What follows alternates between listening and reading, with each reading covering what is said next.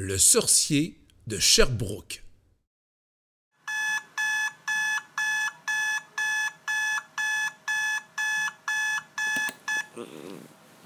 Un beau jour d'hiver à Sherbrooke, un jeune garçon nommé Samir venait de se réveiller dans sa petite chambre.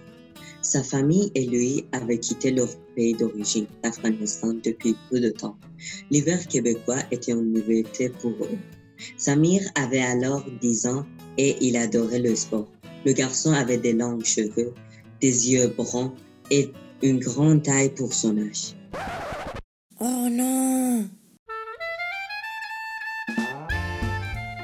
À 9 heures ce matin-là, il avait un examen de français très important.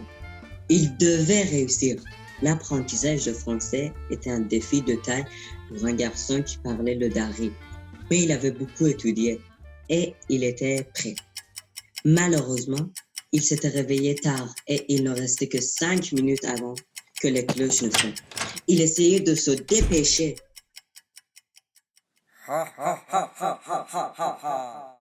Dans cette vie, il y avait une légende qui parlait d'un sorcier vraiment méchant, avec un nez crochu, des cheveux bleus, des longs pieds et des grands mains.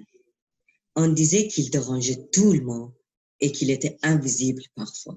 Les gens espéraient ne pas le voir ni parler avec lui.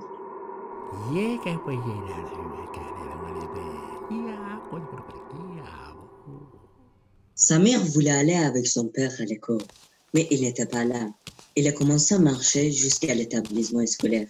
Il avait peur car il était seul et il ne voulait pas croiser le méchant sorcier. Il a commencé à courir. Malheureusement, il a glissé sur un plat de glace. Il est tombé et il a cassé son poignet.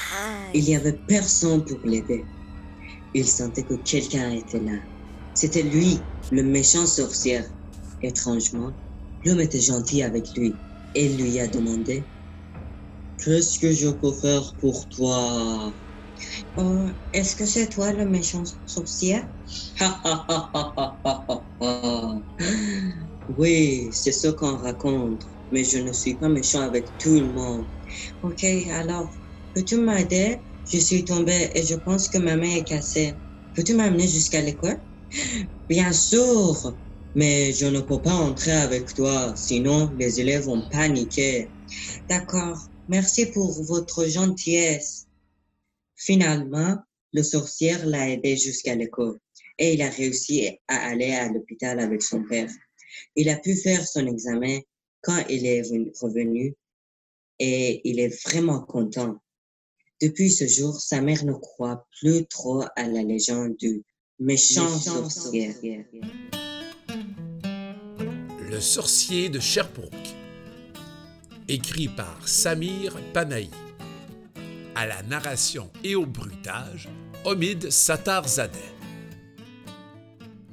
La réalisation de ces légendes en balado a été rendue possible grâce à Vision Diversité et le Centre de services scolaires de Laval.